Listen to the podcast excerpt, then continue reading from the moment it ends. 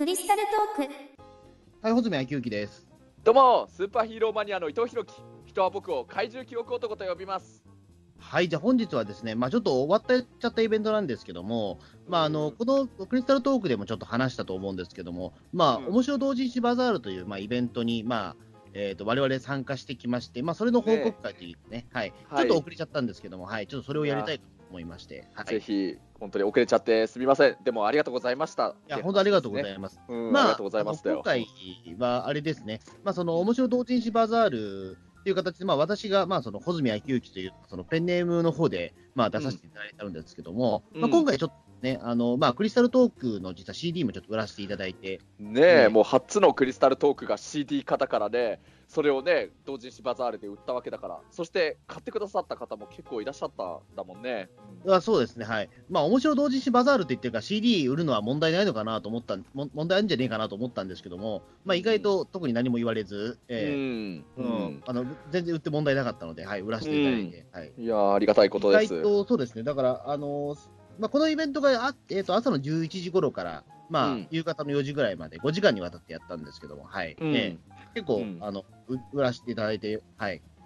結構、なんか販売ができてよかったです。はい。穂積君のあの同人誌も本当にめちゃくちゃと言っていいくらい売れたんだっけね、確か。あそうそうですね、あの一応そう、数字はちょっとね、あの正確なところは数えられないんですけども、うん、もう数えられないくらい売れてたわけだよね。うん。まあ、端数はちょっとあれなんですけども、うん。端数はちょっと忘れちゃったんですけども、うん、えっと、一応その2冊売らせていただいて、全部合わせて120、30は言ってますね。はい。その間は、まあ、本当にすごいよね。だって、120、30なんて僕何か売ろうとしても絶対無理な自信があるよ。すごいことだよ。うん。いや、そう、そうなんですよね。まあ結構だから、その何冊も買ってくれた人とかも結構いて、ああ、まあそれがすげえよ。うん。はい。うんあの、そういった方も結構いらっしゃったので、はい。それでまあなんとか30ぐらい、ちょっと分布さ、頒布させていただいたというような感じですうね。ん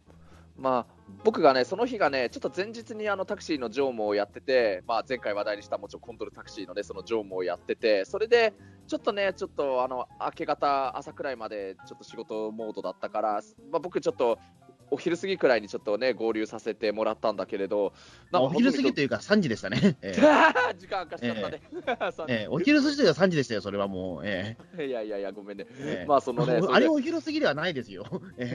そうだった。まあ、明け方だからしょうがないとは思いますけど、お昼過ぎというのはすみません、ちょっとそれ、突っ込み入れさせてもらいます、すみません。いやいや、ごめんねお。昼過ぎではないです。ええそっか、うんええなんか、なんか、穂積君にあの後から話聞いたら、本当結構列みたいになってて、穂積君の同人誌を買うための。あそうなんですよそれで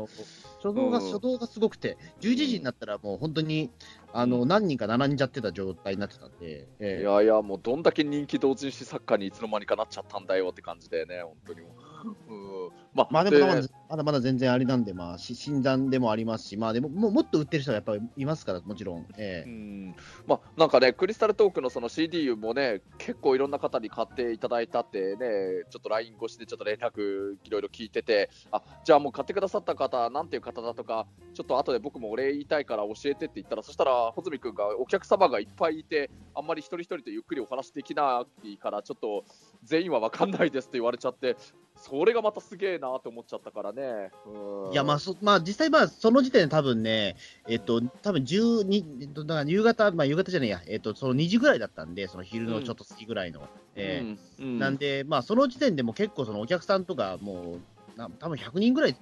ょっと累計累計できてて、でそのうん段階で3時間のうち100人ってことになっちゃうと、うんもう3分に1人来てるんですよ。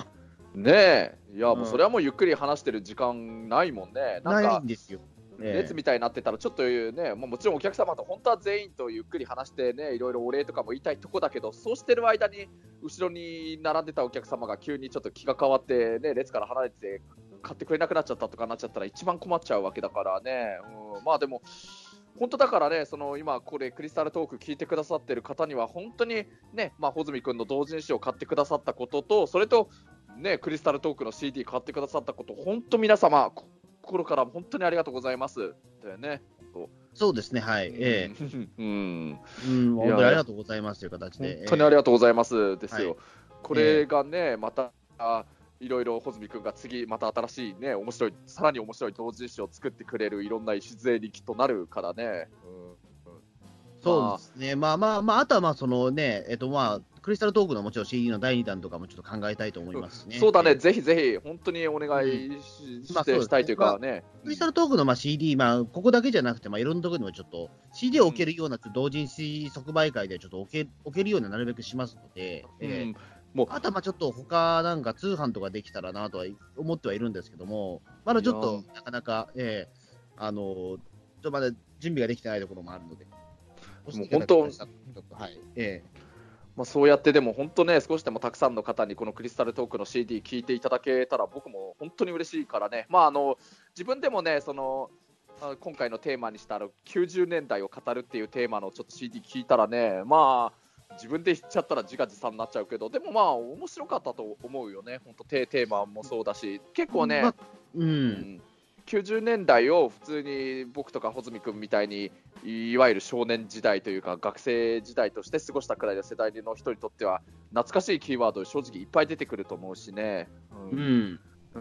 まああのね今回この間発売したその第1弾のこの90年代を語るテーマの回もすごくおすすめだし、まあ、これからも本当リスナーさんからもし何かねテーマのリクエストとかいただけたらもうそれ通りのねテーマであのまた新しい CD もねいろいろ語っていこうとも思うからねもう皆様の応援がもうどんどん次へとつながってまいりますので、はい、うん。ええそうですね、まあ、まあ、けまあ、実は伊藤伊藤さんだから、その同人誌的な即売会でって、あんまり人が来たことがないんでしたっけ？そう今まではねちょっと前も話したことあるかもしれないけどそうか、コミケに行ったことがないっていうこの2人ですからね。もともとは。でも。えまあ、あの穂積君があの最近そういう同人誌作家デビューしてくれたおかげでねこの同人誌バザールだとかね、まあ、コミティアとかもうそういうのもちょっとね行くようにはなっててねなんか同人誌ってねうんそうですね、だから考えてみれば、だって1年前の俺って、コミケ行ったことがないってことを言ってたような人ですもんね、そういえば。うーんそれがもう今や出店者になっちゃってるわけだからすごいよねそういえばそうだ。もうん。いや、うここの、もうねこの成長ぶりなんだっていう感じですね、確かに言われてみれば。だから本当ね今考えてみれば、その今、ん。同同人誌即売会的なイベントって、うん。あの、まあ、その、面白同人誌バザールが、まあ、4月の6日にありまして、うん。その次がだって4月の29日にまたビッグサイトの方で1個参加するものがあって、コミック市はい。うん。で、その後、資料性博覧会っていうところに行った後、文学フィマっていうところもあって、あと、次のコミティアも決定したんで、うん。もうえっ、と、この、なんていうか、はんえっ、と、うん1月から、まあ、その2019年の1月から、多分ん。6件、7件ぐらいは多分参加してるんですよ、いやーもうなんかこれから。ええ。本当に同人誌系のそういうスケジュールがぎっしりになってきてるね。だって本当にあの1年前はそういうね、そういう同人誌関係のそういうイベントにも行ったことがなかったくらいなのが、ここここまでになるっていうのは、もうある意味本当に流星のように突然、彗星のように突然現れたみたいな感じになってるんじゃないの？もしかしたら。いや、でそれでどうですかね、でも、まあ、僕、いや、僕がやってるジャンルで結局ニッチなものなんで、まあ、なんか来たぞっていう感じかもわかんないですけど、でもうんいや、ねいや、もちろんだから、その、うん。メイン、メインどころとは全然違うので、まあ、コミケとかは確実にアウェイでしょうから、そのう参加うん。ままあ、でも、でも面白い同時バザールはいわゆる、まあ、その、コンセプトがいわゆる、えっ、と、まあ、なんだろうな、えっ、うと、そういった研究本とかのニッチなものの研究本とかがほとんどなので、だってその主催の人が使ってるのが、なんか、この麻婆豆腐の素がうまいとか、そういうやつですから、うん。えうん。まあ。そういったところで、まあ、ね、僕の昭和の事件の研究本とかは全然問題はないと思うので、うん。え。まあ、実際にね、そういう、あのー同人誌バザールのいろんな会場内も回ってみて、他のいろんな作家さんの本もちょっとね、いろいろ見させてもらったけど、実際面白そうな本もね、いっぱい売ってるからね、なんか、ちょっとしたもう、下手な商業誌のなんか本屋さんと比べても負けないというか、もう勝ってるくらいの勢いで面白そうな本がいっぱい売ってたから。ね。ん。そうですね、やっぱりああいうところって、まあ、思わず買いすぎてしまうところもあるんですけど。も。まあ僕もね、うん。本当にあのそれ、がでもね、まあん。まあ、以上だから僕もその出店者側ではあるんですけど、やっぱりその、えー、うん。と白瀬同人とかやっぱ好きなんで、結構今回買わせてもらったんですよ、めちゃめちゃ。うん、ねえやっぱりね、なんか、もちろんその、ね、自分が出店して売るという楽しみもあるし、その他の作家さんの本を、ね、見て回って買うっていう、それがもうなん、ね、すごい楽しみでもあるからね、うん、そうそう、まあ僕もね、他にもね、結構鉄道関係の本とかもね、あいろいろあったりしてね、あの面白同時誌バザールは鉄道熱いんですよ。熱いね、本当確かに。鉄道サークルがね、えっ、と、の何分の1かを占めてるんで、えうーん、まあ本当ね、でも本当、鉄道関係の本、一冊買ったらもう全部買わなくちゃいけないくらいの勢いで欲しいのいっぱいあったから、もうだいぶね、あの手加減したというかね、ちょっと遠慮したというかね、まあ、とにかく切りなくなっちゃうからね、まあ、本当に遠遠慮に遠慮を重ねて、で、それで、まあ、僕も3冊くらいは買ったんだけどね、同人誌なの本どうどういうやつ買いました？それで。えっ、とね、まずね、一番面白そうって思ってね、買ったのがね、あの、東京のね、23区、23区あるよね、もういろんなうん新宿区だとか、杉並区だとか、モズミ君の生まれた葛飾区とかでもいいんだけど、ええそのね、23区のその区がね、全部がね、これ言って意味伝わるかどうか分かんないけど、23区のそれぞれの区が全部擬人化してるんだよね。まあ、擬人化ってここ何年かで流行っているで、ああ、僕も買いました、それっていうね。あーね、ええこれ面白いよね。そうそうそう。ええ。なんかね。いや、あの手前、僕の目の前の、サークルの目の前で売ってたんで、そうそうそう。あれもえいい位置もいい位置、本当にいい位置だったと思う。あの僕もちょっとね、到着してからは、穂積君と一緒に、ちょっとしたお店番の手伝いとかもしてたりしてたけれど、まさにその正面のそのブースが、その23区擬人化みたいな書いてあるそのブースで、僕、そもそもね、普段東京の23区内をタクシー運転手として走り回ってるわけだから、その東京の23区がやっぱりね、いわゆる昔の戦前の旧東京市だった時代から、もう結構いろいろやっぱ興味があるね、研究それこそしたいなっていうあの文化というか、だから、なんかめちゃくちゃ興味持ってて、ああ、あれ欲しいなって思って、だから僕、あの終わる直前だったけど、すぐにね、買いに行って買ってね、まあ本当にね、23区がそれぞれの区のイメージになんか準じたそういうキャラクターに擬人化されてて、まあ、あの男性の区もいるし、女性の区えもいるし、なんかね、若い区もいる、なんていうの、若者の区もいるし、ちょっとおじさんみたいなキャラクターの区もいるんだけど、ですもね、まあね、今僕手元に今あるんで、ちょっと軽く紹介すると、まあ、うん、例えば新宿区っていうところが、うん、まあ、あるので、まあ、いわゆる、えーうん。新宿区ってシティボーイなんで、まあ、あの少年のキャラクターなんですよね。うん、少年だよね。少年のキャラクターで、ええ。うんうん。あとだからその港区とかはやっぱりそのサラリーマンとか多いので、六本木ヒルズとか多いので、うん。やっぱり大人の男性なんですよね。そうだ。ね。まあ、20代から30代ぐらいのまあリーマンの、うん。えねえ、えうん。あとそうです、台東区とかやっぱりその上野とかはお祭りがあるので、まあそのうんちょっとこれはどっちだ、男か女かちょっと分かんないんだけど、いやまあ、まあ、ええ女の子なんだけど、いわゆるチャキチャキの江戸っ子の、あ、これ、一緒にね、その4コマ漫画もあるんだけど、3そうそうそう。コマ目からはなんかまさに、あ、可愛らしい女の子だな、みたいな感じになってんだけど、これね、本当にそれぞれの区のね、いろんなイメージだとか文化だとか、特徴だとかをすごい忠実に実は再現してるんだよね、なんかこれ。そうですね、まあ、タイトル言うと、23区賞っていうところですかね。あうん。書いた方は、えっと、まごめ横丁さん、ごあごめんなさい、ごまめ横丁さんってことですね。はい。うん。まあ、なかなかこの方もなんか可愛らしい女性の方だったね。うん。いやだから本当そうだね、これそうだ、感想をちょっとツイッターに僕ね、あの、まあ、リプかなんかで送ろうかな。これは本当にめちゃくちゃ面白いし、これ23区の本当に勉強になるしね。まあ、できれば本当ね、僕とか穂積君もね、まあ、都内ではあるけれど、あの多摩26市の中に住んでるわけだから、そういう多摩の26市のバージョンもこういう擬人化で作ってくれたらもっと嬉しいなと思っちゃうよね、なんか。そう僕えーだから、あれですかね、だからその、うん。まあ、八王八王子をはじめ、まあ、多摩市もあるし、町田もあるし、うん。えうん。ー。うん。まあまあなんか僕ら本当に三勝手な変鷹もあるし、嘘三鷹もあるしね、国武蔵野、もちろん国立もあるし、国立市は多分なんかちょっとしたいろいろガリ弁みたいな感じになっちゃうのかもしれないけどね。国立は絶対でも身長低いっすよね、多分ね。あまあね、あのやっぱ狭い市だから、狭いから、やっぱり。えななんだろう、ちょっと二宮金次郎とかみたいな、そんな感じの、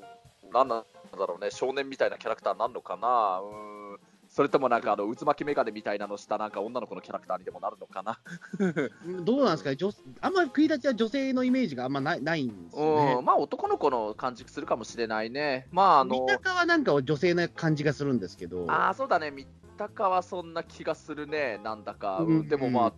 まあでも鷹だからね、なんか鳥みたいな、あるのかな、でも三鷹ね、結構なんだろう、例えばあの畑というか、なんか果樹園とかも実はあったりとかもするしね、うん、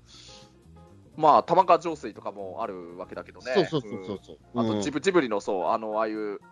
ほら、ジブリの森とかもあったりするから、もう分かんないね、本当、どんなイメージのキャラになるのか、すごい楽しみだと思うよね、そうですね。うんもうあとまあ分かってるのは、まあ、町田市に関しては、まあ、絶対だから、その神奈川県が、まあ、そうそうそう東京から絶対あのうろうろしてるんだろうなっていうことは分かるんですよ。そうなんだよね、あの多分ね、あの、清瀬の方もよくなんか埼玉と間違われるみたいな、そういうのとかがあったりするのかな。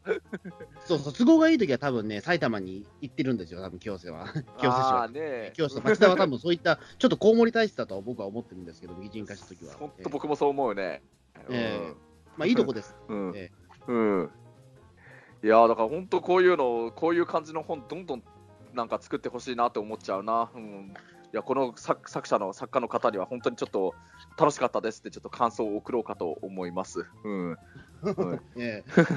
あと、まあちょっと僕、買わしてもらった本だと、あのうんこれだな、なんかもうタイトルだけで買ってしまってる本ですけども、あのうん1週間チャーハン生活っていうのが、ああ、そういうの、穂積君好きだもんね。うん。まあまあそうですね、まあ、まあ、別のそのポッドキャスト番組で僕は、まあその、ね、ピータン通信っていう中澤武さんで番組で、まあ、あのうん。チャーハンの値段が高すぎるっていうことはもうずっと僕言ってるんで、ええ。うん。そんな自分はでもまあ絶対でもチャーハン関係では一応同時にじゃあ買買わないといけないので、やっぱり、うん。まあ、その中でもやっぱりチャーハン、まあ確かにそうなんですよ。人はにチャーハンだけで1週間生き残れるかって考えたときに、まああれだけのお金を出すんだよね、やっぱり、うんね、1食分ぐらいはちゃんとね、えっ、と、まあ、例えば朝昼晩食うんだとしたら、まあその、ちゃんと1食分ぐらいとちゃんとね、分量がないと困るので、それはだから非常に僕にとっても重要な研究テーマなんですよ。うん。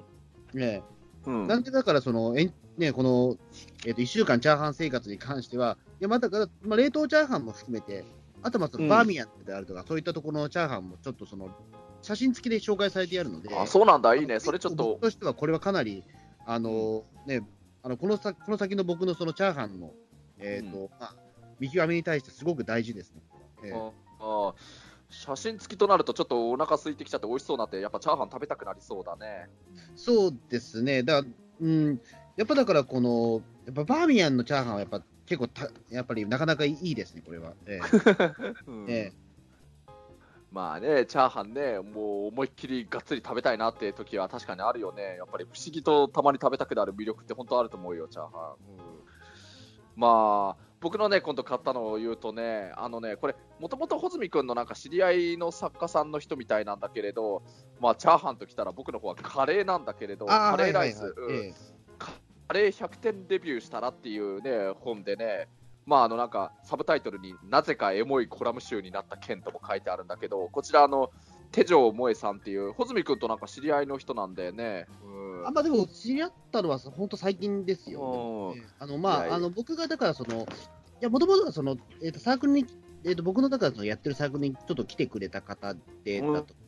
うん。違う、最初はでも僕の連載してるものをちょっと、あれが好きだっていうふうに言っておっしゃってた方あそうか、穂積君のファンの人なんだっけね、向こう。それで、あの、手錠さんが確かそのツイッターとかで、うん、あの今度、そのゼロフェスタっていう横須賀でやるサークルうん、が、同時即売会があるんで、まあ、その時僕もちょっと空いてたんで、ああ、そういうこイベントがあるのかと思って、それで僕も参加したっていうところで初めてお会いあ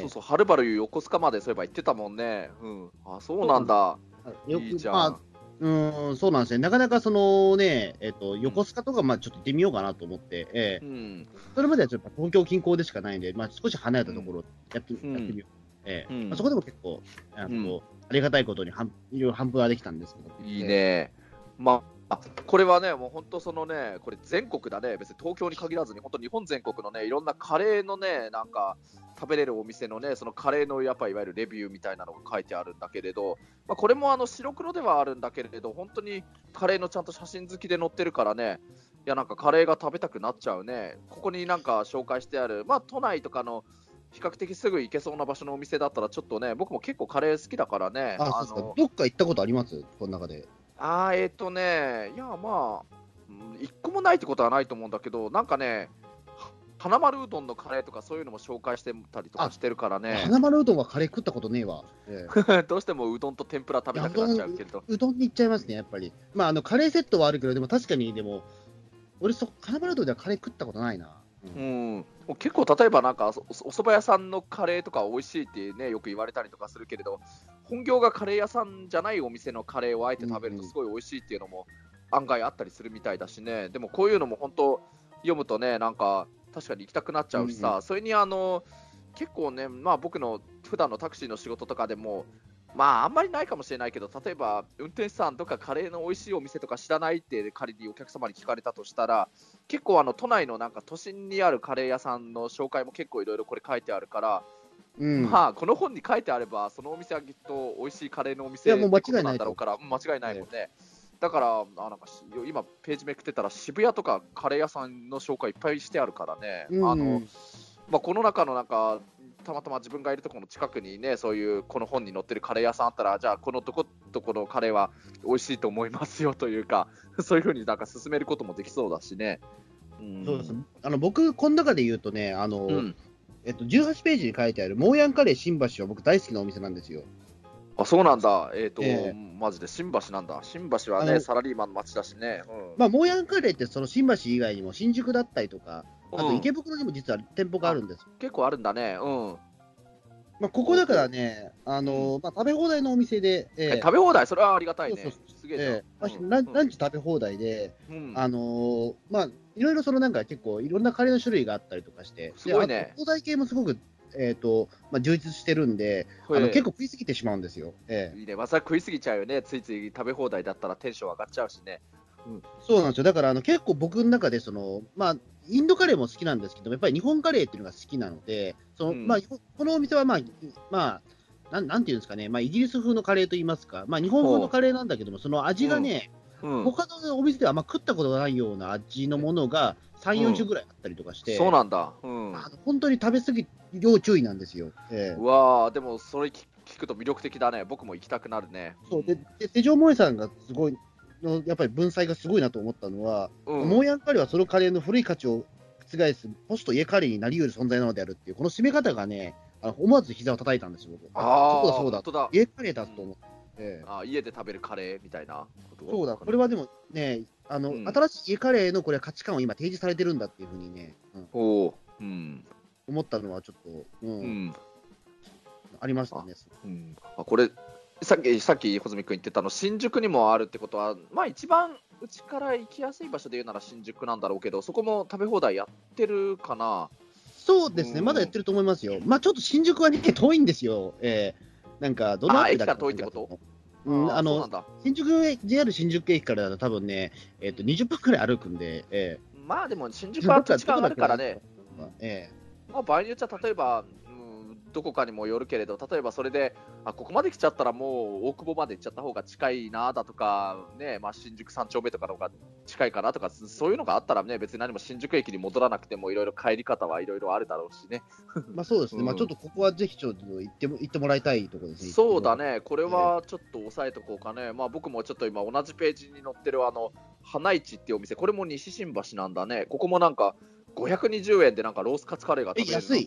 安いよね、あ、じゃあこれ行かなきゃ俺。ええうん、これもなんか文才すごいよ、これ。ああ、神様、これはちょっとやりすぎじゃありませんか？と嘆きのキスをロースカツと交わすとか書いてあるんで、ああ、えすごい文才あるんだね、この手錠萌え先生って、すすごい。ごいです。まあ520円ってびっくりだな、そう思うと。そうだよね、今、写真ちょっとあるけど、なんかね、結構なこれ、カツが乗ってるね、これ520円はすごいよね。うん。あ、ちょっとこれはちょっと行かないといけないですね。えじゃあ、穂積君となんか新橋のカレーツアーでもやろうかね。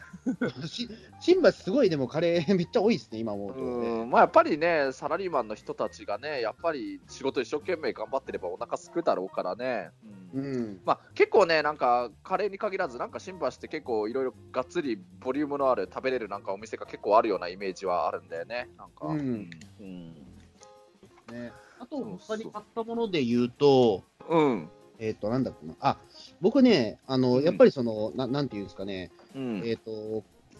そう、聖地巡礼の、まあ、本も出してるので、うん。そういった関連の本は買ったんですよ、たくさん。あそうなんだ。あのコンテンツツーリズム、えー取り組み事例集っていうものがありまして、ほこれはね、どこが作ってくれたところかな、えっと、ううん。とストライクホールっていう、ちょっと、ちょっと、あ呼び方合ってるか分かんないんですけども、はい。そういったところのちょっと、あの本も買わせていただいて、まあ、これはですね、まあ、いわゆるその聖地巡礼の、まあやってまあ、アニメで町おこししてる場所と、まあ、それが実際どれほど成功してるのかっていうところを研あそれ究してる。興味あるね。あそれ僕も欲しかったな。うん。まあ、結構この何、何度かその、えっと、これ、僕が買ったのはその取り組み事例集、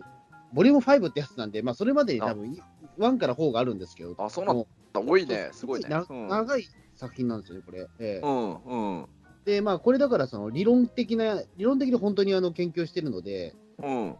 で、そうですね、あこんなにあるんだ。なんかその、えっ、と、作品別のそのリストとかもあったりとかして、なかなかあそうなんだ。ええああ、それ僕も欲しかったな。そうなんだ、すごいね。あのーじゃあ、何かな。なんなんかの交換でちょっと、つ穂積君読み終わったらちょっと貸してほしいかもしれないな。うん、すごい見たいや、それ。うん。そうですね。だ結構それは、ええあの、あともう一つ、なんかペーパーボーンだったんですけども、うん。今一番その、まあ僕もずっと見てたんですけども、うん。あの、えっ、と、ゾンビランドサガっていう、ああ、なんかあね、最近ええハマってるみたいだね、穂積君。僕すごいゾンビランドサガ最近すごいハマってて、うん。あの、まあこれ、まあ名前が示す通り、まあその佐賀県が舞台なんで、ああ、そうか。でそれがどれだけ今成功しているのかっていうことを、えー今書い書いてるものが、本当に、ゾンビランドサガなんてだって、えっと、グリッドマンと同じだったんで、だって2018年10月期なんですよ。ああ、そうか、そうか、同時期だったんだね。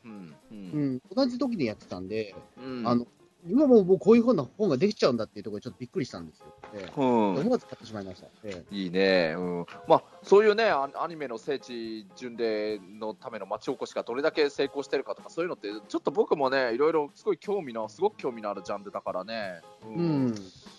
まあね、聖地巡礼するお客様を相手にちょっといろいろ若干商売させていただきたいとか、そういうのもあるかもしれないし、まあ、そのね、いろんなあの市とか区とか町とかで、市町村とそういうアニメの聖地についてみたいな、そういうジャンルって社会学的にもすごい興味持ってるから、うん。うん。まあ、それは欲しいや、本当に。うん。そうですね。うえーん。はい。あとは結構変わり種だと僕、あと、サザエさん、ジャンゲン白書を買いましたね。あえーある意味有名な本かな、それ、あの結構、相性あのサザエさんの今までの歴代の出したやつの、あの、あそうそうそうそう。そううん。えで、これ2019年春版ですね。えーうん。えー、とサザエさんがいわゆるあの次回予告終わった後じゃんけんしだしたのって1991年とかそのくらいからだったっけ？確か。だと思うんですよ。逆に言うと、そのなんか、むか、えっ、と、何でしたっけ？なんか、お菓子を上に投げて、そうだね。うまくいがってやつ。多分だからねそれくらいだと、あ、91年ですね。あ、うん。それまで書いてある。91年の11月10日の初期から始まってます、スタート。あの歴史 そうなんだ。まあじゃあええ。でも今年でもう20 27年以上28年近くはもうじゃんけんなんだね。うん。まあもで最最後のその記録がですね、2019年3月31日、グーで終わってますね。ええ。あーじゃあもう本当にギリギリまでなんというかあの2018年度の最後までずっとリストがあるわけなんだね、うん。そうですね、面白いですよ。だって、2000えっ、と、ドル、もう全部、だって、チョキパー、えっ、と、グーチョキパーしか書いてないから、逆にですね、でも確かに。えー、すごいね。ちょっと面白いですね、確かに、これでも。あのーなんだろう、えっと、2月10日と17日、2019年2月10日とには、2週続けでパーを出したんですね。うん。うん。で、パーは実はこれ2回出す確率が結構高いっていうか、ええあ、そうなんだ。じゃあ、1回パーが出たら、その次の週もパーになる可能性結構あったりするんだね。そうですね、あのーですね、2000 2003年のうん。6月15日、6月22日、6月29日は、あ、違うわ、えっ、とうん、どれだ？えっ、と、あ、違う、2003年は、うん7月は、あ、違う、8月は全部パーですね、これ。あ、そんなのもあんだね。あの、えっ、と、1ヶ8月間ずっと同じ8月3日チョキで、8月10日パー、8月17日パー、24日パーです、ええパー3回連続っていうのもあったみたいですね。ー、あー一番最高で同じのが何回連続で出たってのが記録なのかなとか、いろいろそういうのも気になるね。パー3連続じゃないですかね、多分。ええああ、そうなんださすがにね。多分4連続やったらおかしいって思いますもんね、多分。うーん。まあ、その時から見始めた人にとっては、必ずパー出すようになってるのかなって思っちゃうかもしれないね。これ確かに面白いですね。うん、まあね、なんか気がついたらサザエさんって、まあ一応今年でアニメになって50周年だけど、その半分以上はもうそのじゃんけんやりだしてる期間のがもう長いわけだからね。あ、あ違うわ、えっと、最長記録はあれですね、えっと、4連続グーっていうのもあったみたいですね。あそうなんだ。4連続となると本当にまさに1ヶ月ずっと同じのだったってことだからね。ええうん4連続グーってすげえな。うんうん、でも本当サザエさんってそれこそそういう DVD とかブルーレイとかそういうソフト化基本的にしてないから、まあ、最近になってようやく、うんあの初期のエピソードがやり始めた。うん。ええ。まあでも、あのー普通にね、それあのソソフトを使って見直すことってできないわけだから、だから、もうその91年の11月からね、まあ今年の3月までの全部のやつを集めたって、めちゃくちゃそれがすごいなって思うよね。と。いや、そうっすね。ん。だから、この、サザエさん、じゃんけん白書のその管理人の方って、もう本当に最近は、そう全部法則性に気づいたみたいで、あの、この、この絶対手は出すっていうことを、必ず予測してくれるんですよ、最近ね。え私の勝ちですっていうふうに、えうんうえんあの最近はなってて、もう逆に言うと、もうじゃんけんをすべて操ってるような人ですよ、今。すごいね。うん。30年間やっぱりその毎週のようにじゃんけんの研究をしてるから、うんもうだ何を出す目か分かるらしいんですよ、どうやら。そりゃすごいね。予測が上がるらしいんですよ、どうやら。うんまあ、俺、多分超能力者って多分そういうことなんだろうなと僕、ちょっと思ってるんです、最近は。あーね、ちょっとまたこれオカルトの話になってきて、やっぱりね、なんかそういういわゆるオカルトって言われてるものって、実はなんかからくりというか、でも実はあるという。うんうんまあそれもそれですごいことではあるんだけどね、いずれにしても。まああの占いとかもなんか統計学だとか、それこそなんか心理的ななんかのそういう誘導尋問って言ったらあれだけど、そういうのがあったりっていうのもあるみたいだしね。うん、そうそうそう、だから、あの、ね、サザエさんのその次の出す、ね、あの、じゃんけんの手腕が、手が分かるっていうのは、もうこれ、一般の超能力ですよ、もう言ってしまうと。いや、まあ、もうまあ、超能力と言っていいよと思う。っていうか、あの普通の人の持っていない、なんか普通の人の能力を超絶している能力っていう意味で言うと、もう言葉通り、ま、真面目に超能力だと思うもん、紛れもなく、えうんうん。スキルだもんね、それは、本当に。うん、そうですね、まあ、これはだからちょっと、前からちょっと興味はあったんですけど、変えてよかったですね、これ。そうなんだ。あなんかね、話聞いたら、それもまた見てみたくなっちゃうね、なんか。うん、うん。あと伊藤さん買ったものは何かあとありますか？ああ、僕3冊って言ったでしょ、だからこれ、あと最後の一あそうこれ終わりか。つなんだけど。了解です、うん。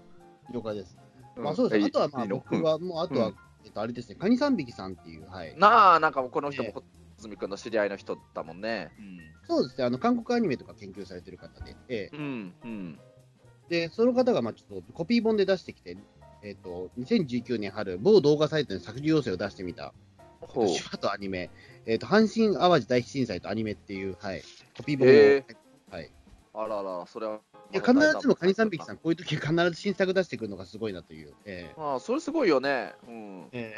えもうこれはだから今回コピー本出そうかなと思ったんですけど、やっぱり時間なくて作れなかったんですようね。ん。うん。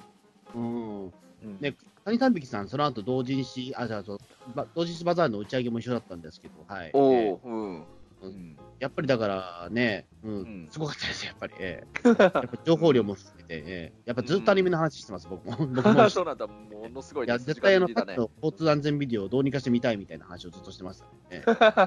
うん。うん、まあ僕も交通安全ビデオとか大好きなんで、ええねえ。うん。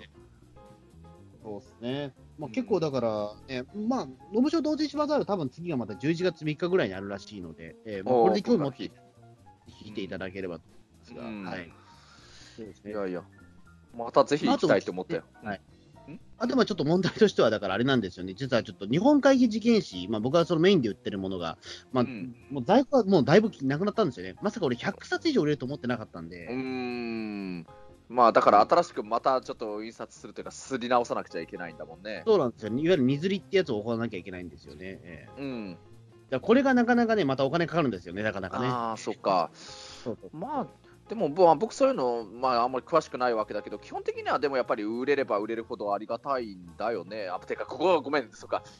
いろんな人が聞いてる場所だから、ちょっとあ本当の意味での本音言えないかもしれないけど、うんでもやっぱり売れるに越したことはないか。いや、もちろん。ん、もちろん、だってあの言ってしまうと、その在庫を抱えていることって、なかなかね、辛いものがあるんですよ。あのうんだよね。うん。やっぱりだから、そのなんだろう、何百冊分の本が家にあるってことを考えると、なかなかね、うん。うん。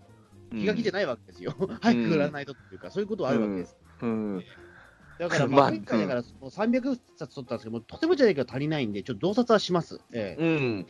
でもそれでまた、増刷した分の本がいきなり大量になんか、小泉君の家に届いてくるっていうのが、ね、なんかちょっとなかなかまたっていうのが、なんかツイートしてたもんね、小泉君の家族に見られちゃうのが。いやーだからね、できればだからそうだったんですよ。だからそれで言うと、またね、増刷すると、別にやっぱりお金の、ね、印刷費って結構高くついちゃうんで、うん。あのなんで、だから、今度はだからもうそれを教訓を生かして、まあ、一気にもうドカンとやらないといけないっていう、えうん。そうなるとまた大変だなっていうか、ええ軍資金また集めるの大変だなみたいなことがあるんですけど うんまあ、だからこそね、またそれ新しくね、増刷したやつをまた買っていただいて、まあ、それの繰り返しで、それで全部少しずつそうやって資産が増えていけばいいのかもね。まあそうなんですよね、まあ、それでやっぱり新しいその取材位置に行ったりとかもしますから、ね、うんやっぱり自転車操業なわけですよ、基本的には。まあまあね、うんもうだから、諸星団曰くだから、そのね、お終わりないマラソンなわけですよ、これは、血を吐きながら。ああ、そもう本当まさに3歩進んで2歩下がろう、もうずっとやり続けなくちゃいけないみたいなそうそうなんです感じのかもやっぱり、ある程度、あそうまとまったお金あるあるな、そう、でもこれは全部、ね、もう同人誌で当てなきゃみたいなことあって、も うん。うよくありますから、そういうことうで。んまあね、お店屋さんとか食べ物屋さんとかもなんかね、それ商品を売売ったらまた新しくその材料費を仕入れて、でもそれをまた売ってなんとか黒字にしてとか、それをずっとみんな繰り返さなくちゃいけないわけだからね。そうなんですよねコンコンスタントに売れ続けなきゃいけないっていうところではあるんですけども、まあ、本ってなかなかね、まあ、賞味期限的なものはないんですけども、うん。うん、うんやっぱりその場所を取るので、場所を取るっていうところでね、うえーん、大変だもんね、なかなか。うんえーうん。まあ、賞味期限は例えば、まあ、その日同日日同士は多少あるんでしょうけど、例えば、うん。ね。うん。うん。まあ、なんだろう、まあ、あえてな作品名出すこともないですけども、例えばうん。なんだろう、うん。まあ、ラブライブとかでは、まあ、ブームの間だったらいいけど、やっぱりブームじゃなくなると、それがそのまま、ね、在庫になっちゃったりするわけですかそうだもんね、まあ、うん。やっぱりちょっとあまりにも時事ネタを扱ったやつとかは、もうすっかりね、古い話になっちゃったりとかしたら、あまりね、話題できなくなっちゃうし、まあ、そういう意味でのもしかしたら。今、、ゲゲゲの鬼太郎の同同時に出してるから、ゲゲゲの鬼太郎放送中になんでか売り切らないといけないっていうのはありますけど、まあ、そうだね、だから本当、無事に鬼太郎も2年目までね、行ってくれたのは、そういう意味では良かったかもしれないね。そして、そうですよ、俺、で1年で終わってたらどうし、どうしようとしたんだろう、俺、今思うと、ちょっとゾッとするんですよ、今思うと。ええ。まあでもね、続いたら、それもそれでまたピーター通信で毎週、前は全部ね、感想言いや言わなくちゃいけないという、それを続けなくちゃいけないという。まあそうですね、まあ、どちらにしろ大変だなっていうのはあります。まあでも、うんええよかったです。うんええうん。はい。そうですね、だからまあちょっと、この先はちょっと、こ2019年はしばらくもう同人誌即売会はたくさんちょっと参加していこうと思うので、ええうん。はい。コミケはちょっとね、わからないです。まだ抽選が始まってないので。ああ、そうだね、コミケはなかなか抽選もいろいろ厳しいのがあるかもしれないもんね。そうですね、一応5月の12日のコミティアはあの参加決まりましたので、はい。おお、えね。うん。ぜひちょっと来ていただければと思います。はい、そうだね、まあ本当に時間が空いてて、まあでも空いてる限りは僕も行くよ。うん。まあ、え。えあとは本当ね、そのクリスタルトークの CD をね、売れる場所だったら、直接僕にとっても関係のあるね、形になるわけだからね。うん。はい。そうですね、はい。うんまあじゃあそんな感じですかね、まあ同人誌としては、はい。えーうん同人誌の話というかあれですけど、はい。同時誌バザールの話はね。はいいえうんまあじゃあ本当来ていただいた方ありがとうございました。ありがとうございました。そしてこれは本当に僕からももちろんこれは直接お礼を言うべきことだけど、クリスタルトークの CD も本当に買っていただいて本当にありがとうございます。穂積君の CD もあの同人誌も買っていただいて皆様ありがとうございました。どうもありがとうございました。はい、ありがとうございました。うん